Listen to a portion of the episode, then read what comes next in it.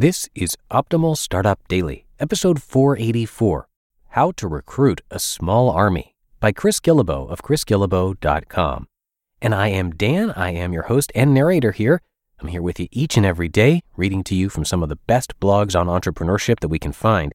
And with that, we're going to get right to today's post from Chris as we optimize your life.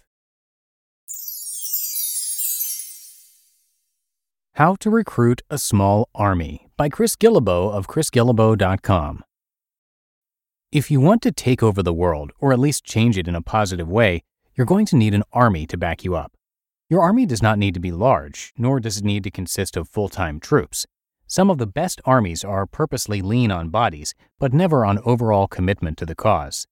You might think that armies are best suited to achieving the goals of a group, but don't be misled.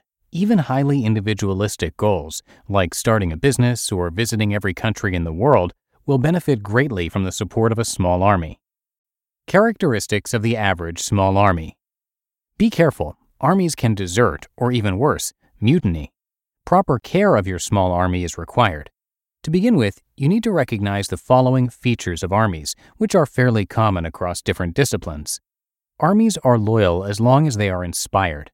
Stop providing inspiration, and the army will stop paying attention. Armies like to be paid. You don't have to pay them in money. Instead, pay them in attention, recognition, goodwill, and other intangible benefits.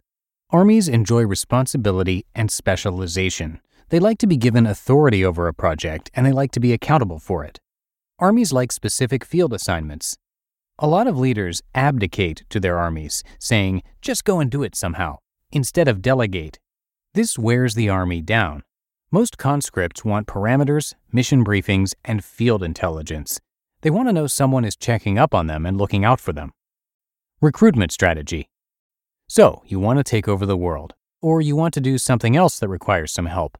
How do you recruit an army? 1. Look around you. Your greatest supporters are the people closest to you. Before you do anything else, get their advice. 2. Ask for help. A remarkable thing happens when you ask for help. You learn where people stand. On the one hand, some friends that you expected to be there for you won't come forward.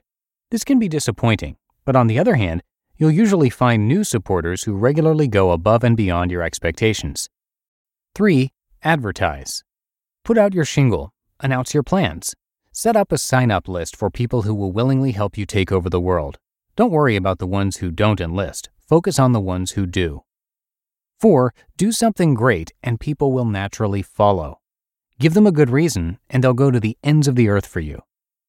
What to do with your army? Once you have a small army, you need to put it to work. Armies want to do something, whether invading another country or helping with a coup in their own country. An army sitting around all the time isn't good for morale. So even if you get them out cleaning up after a hometown flood, at least you have them busy. Important note Sending your army off to work does not mean sending them to do busy work or tasks that have no value. No one likes that, and there should be more than enough legitimate assignments for your team anyway. Social causes are good, but armies will work for businesses too. Every good retail or service business knows that a certain percentage of customers, usually about 2 to 4%, are hyper loyal. These customers will buy absolutely every product you make. They don't even need to be sold. You just tell them where to go and they do it. Customers like that have fully signed up for your Special Forces division.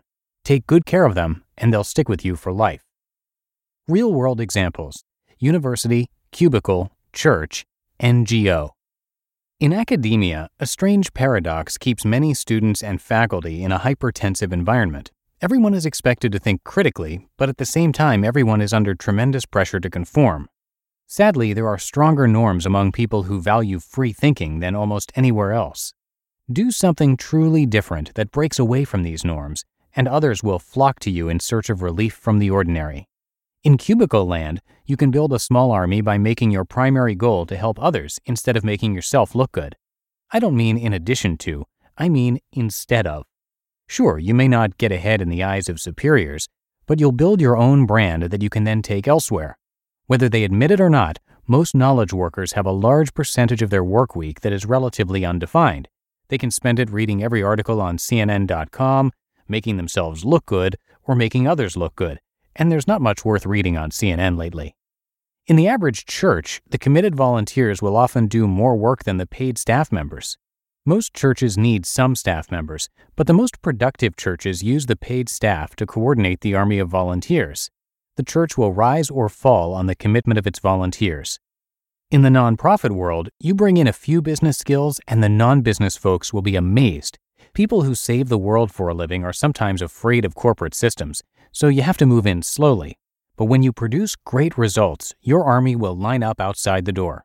They'll look to you for the skills they don't have You'll be a leader regardless of your title.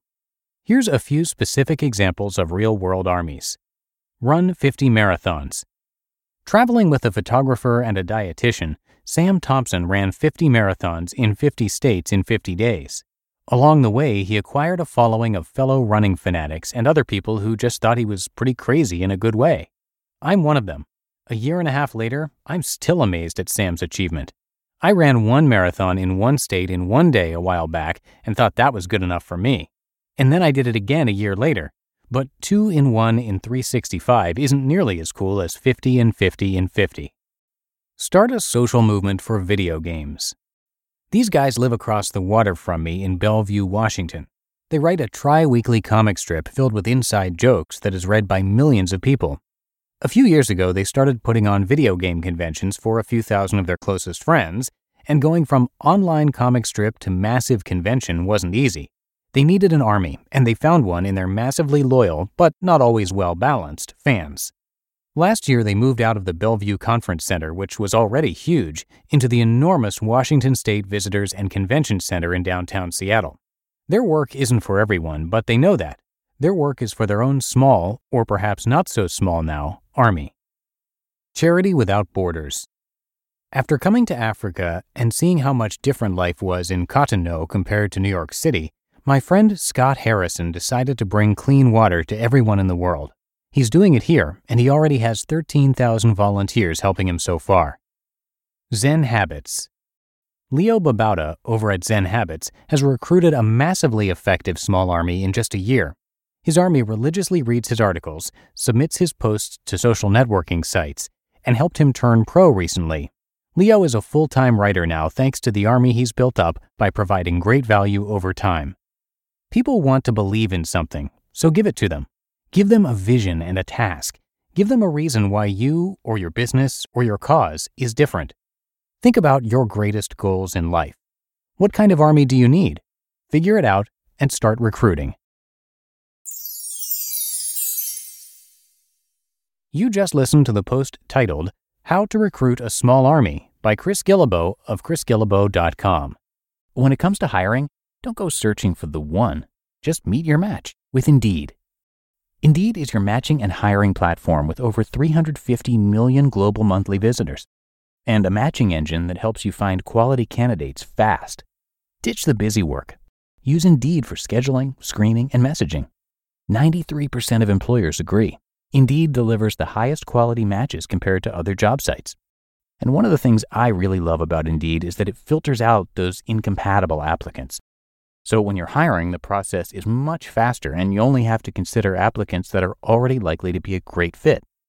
And listeners of this show will get a $75 sponsored job credit to get your jobs more visibility at indeed.com slash startup. So just go to indeed.com slash startup right now and support our show by saying you heard about Indeed on this podcast. Indeed.com slash startup. Terms and conditions apply. And a big thank you to Chris Guillebeau for letting us share his work. Chris is a New York Times best-selling author and modern-day explorer. During a lifetime of self-employment that included a four-year commitment as a volunteer executive in West Africa, he visited every country in the world, that's 193 in total, before his 35th birthday, a huge feat. His first book, The Art of Nonconformity, was translated into more than 30 languages, and his second book, The $100 Startup, was a New York Times and Wall Street Journal bestseller, selling more than 700,000 copies worldwide. His newest book, The Money Tree, is all about finding the fortune in your own backyard. Now, Chris has a podcast as well. You can check out his daily show, Side Hustle School, which is downloaded more than 2 million times a month. So come by chrisguillebeau.com for that and a lot more. But I think that's going to do it for today. I thank you so much for being a listener and subscriber to the show. That is, of course, how we can keep this podcast and the other podcasts in our network going for you. So, have a great rest of your day and hope to see you back here tomorrow where your optimal life awaits.